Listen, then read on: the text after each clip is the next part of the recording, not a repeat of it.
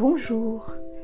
Êtes-vous vous aussi passionné de littérature, de linguistique, d'histoire et de culture générale, mais vous n'avez pas toujours le temps de lire aussi souvent que vous le souhaitiez? Je vous invite donc chaleureusement à écouter mes podcasts de livres audio, littérature française et francophone, romans essentiellement pour l'instant. Ainsi, où que vous soyez et quoi que vous fassiez, vous pouvez écouter mes lectures en français. En espérant partager avec vous ma passion des mots, des langues, de la nature et des animaux, je vous dis à très bientôt.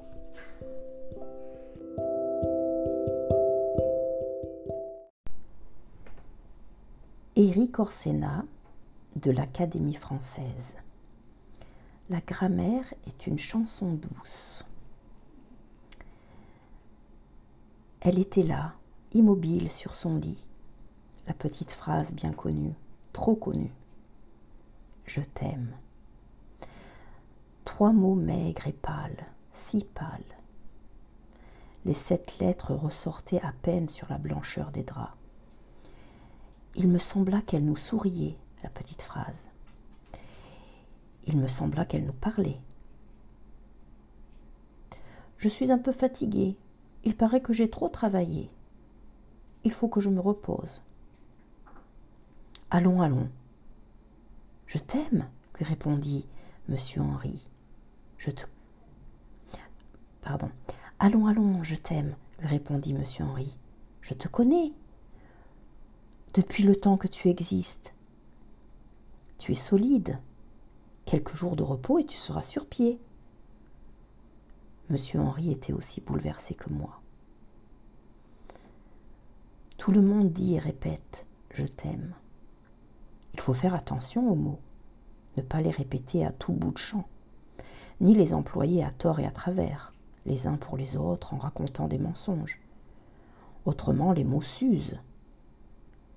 Et parfois, il est trop tard pour les sauver.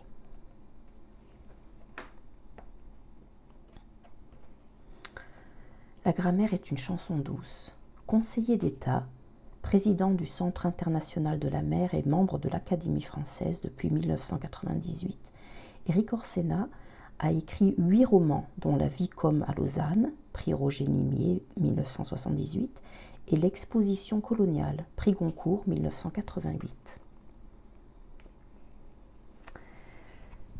La grammaire est une, est une chanson douce, roman datant de 2001. Aux éditions Le Livre de Poche. Pour Jeanne et Jean Quérol. Merci à Daniel Liman, professeur de grammaire à l'Université de Paris 10 Nanterre. Son savoir amical et malicieux m'a tenu compagnie tout au long de ce voyage. Chapitre 1 Méfiez-vous de moi? Je parais douce, timide, rêveuse et petite pour mes dix ans. N'en profitez pas pour m'attaquer. Je sais me défendre. Mes parents, qu'ils soient remerciés dans les siècles des siècles, m'ont fait cadeau du plus utile, car du plus guerrier des prénoms. Jeanne. Jeanne comme Jeanne d'Arc, la bergère devenue générale, la terreur des Anglais. Ou cette autre Jeanne, baptisée Hachette, car elle n'aimait rien rien tant que découper en tranches ses ennemis. Pour ne citer que les plus connus des Jeannes. Mon grand frère Thomas, 14 ans, se le tient pour dit. Il a beau appartenir à une race globalement malfaisante, les garçons, il a bien été forcé d'apprendre à me respecter. Cela dit, je suis au fond de ce que je suis au fond ce que je parais en surface, douce, timide et rêveuse. Mais quand la vie se fait cruelle, même quand la vie se fait cruelle, vous allez pouvoir en juger. La Fontaine, 1621. Ce matin-là de mars, veille des vacances de Pâques, un agneau se désaltérait tranquillement dans le courant du Nonde pur. La semaine précédente, j'avais appris que tout renard flatteur vit aux dépens du corbeau qui l'écoute. Et la semaine encore antérieure, une tortue avait battu un lièvre à la course. Vous avez deviné. Chaque mardi et chaque jeudi, entre 9 et 11 heures, les animaux les plus divers envahissaient notre classe, invités par notre professeur. La toute jeune madame, la toute jeune mademoiselle Laurencin aimait d'amour la fontaine. Elle nous promenait, elle nous promenait de fable en fable, comme dans le plus clair et le plus mystérieux des jardins. Écoutez ça, les enfants. Une grenouille vit un bœuf qui lui sembla de belle taille. Elle qui n'était pas grosse en tout comme un œuf, envieuse s'étend et s'enfle et se travaille. Ou ceci. Va-t'en, chétif insecte, excrément de la terre. C'est en ces mots que le lion parlait un jour au moucheron. L'autre lui déclara la guerre. Laurencin, en récitant, rougissait, pâlissait. C'était une véritable amoureuse. Vous vous rendez compte? En si peu de lignes, dessiner si bien l'histoire. Vous voyez la grenouille envieuse, non? Et le moucheron chétif? Vous ne l'entendez pas vrombir? Euh, pardon, madame, que veut dire excrément? Mais c'est de la merde, ma Jeanne. Car Laurencin, toute blonde et jeune qu'elle était, n'avait pas peur des mots et serait plutôt morte que de ne pas appeler un chat un chat. Bénissez la chance, mes enfants, d'avoir vu le jour dans l'une des plus belles langues de la terre. Le français est votre pays. Apprenez-le, inventez-le. Ce sera toute votre vie votre ami le plus intime. Le personnage qui, ce matin-là de mars, entra dans notre classe aux côtés de M. Besançon, le principal, n'avait que la peau sur les os. Homme ou femme? Impossible à savoir, tant la sécheresse l'emportait sur tout autre caractère. Bonjour, dit le principal. Madame Jargonos se trouve aujourd'hui dans nos murs pour effectuer la vérification pédagogique réglementaire. Ne perdons pas de temps. D'un premier geste, la visiteuse renvoya M. Besançon, lui d'ordinaire si sévère, je ne l'avais jamais vu ainsi, tout miel et courbette. D'un second, elle fit signe à notre cher Laurencin. Reprenez, où vous en étiez, et surtout, faites comme si je n'étais pas là. Pauvre demoiselle, comment parler normalement devant un tel squelette? Laurencin se tordit les mains, inspira fort et, vaillant, se lança. Un agneau se désaltérait dans le courant d'une onde pure, un loup survint survient à Jeun qui cherchait aventure. Un agneau. L'agneau est associé, vous le savez, à la douceur, à l'innocence. Ne dit-on pas doux comme un agneau, innocent comme l'agneau qui vient de naître D'emblée, on imagine un paysage calme, tranquille, et l'imparfait confirme cette stabilité. Vous vous souvenez, je vous l'ai expliqué en grammaire, l'imparfait est le temps de la durée qui s'étire. L'imparfait, c'est du temps qui prend son temps. Vous et moi, nous aurions écrit un agneau buvait.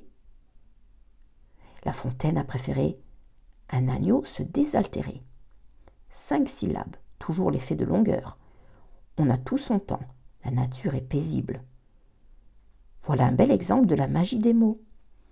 Oui, les mots sont de vrais magiciens.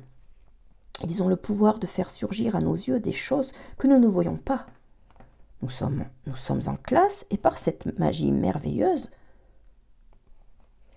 nous nous retrouvons à la campagne, contemplant un petit agneau blanc qui. Jargonos s'énervait. Ses ongles vernissés de violet griffaient la table de plus en plus fort. Je vous en prie, mademoiselle, nous n'avons que de faire de vos enthousiasmes. Laurencin jeta un bref regard par la fenêtre, comme pour appeler à l'aide, et reprit. La Fontaine joue comme personne avec les verbes. Un loup survient, c'est un présent. On aurait plutôt attendu le passé simple. Un loup survint. Qu'apporte ce présent? Un sentiment accru de menace. C'est maintenant, c'est tout de suite. Le calme de la première phrase est rompu net. Le danger s'est installé. Il survient. On a peur.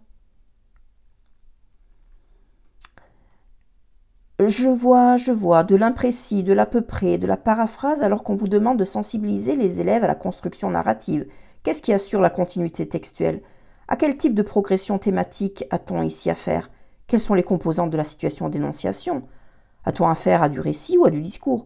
Voilà ce qu'il est fondamental d'enseigner. Le squelette jargonneau se leva. Pas la peine d'en entendre plus. Mademoiselle, vous ne savez pas enseigner. Vous ne respectez aucune des consignes du ministère, aucune rigueur, aucune scientificité, aucune distinction entre le narratif, le descriptif et l'argumentatif. Inutile de dire que pour nous, cette jargonos parlait chinois. Telle semblait d'ailleurs l'opinion de Laurencin. Mais, madame, ces notions ne sont-elles pas trop compliquées? Mes élèves n'ont que douze ans et ils sont en sixième. Et alors? Les petits Français n'ont pas droit à de la science exacte? La, la, sonnerie interrompit leur, leur dispute. La femme squelette s'était assise au bureau et remplissait un papier qu'elle tendit à notre chère mademoiselle en larmes.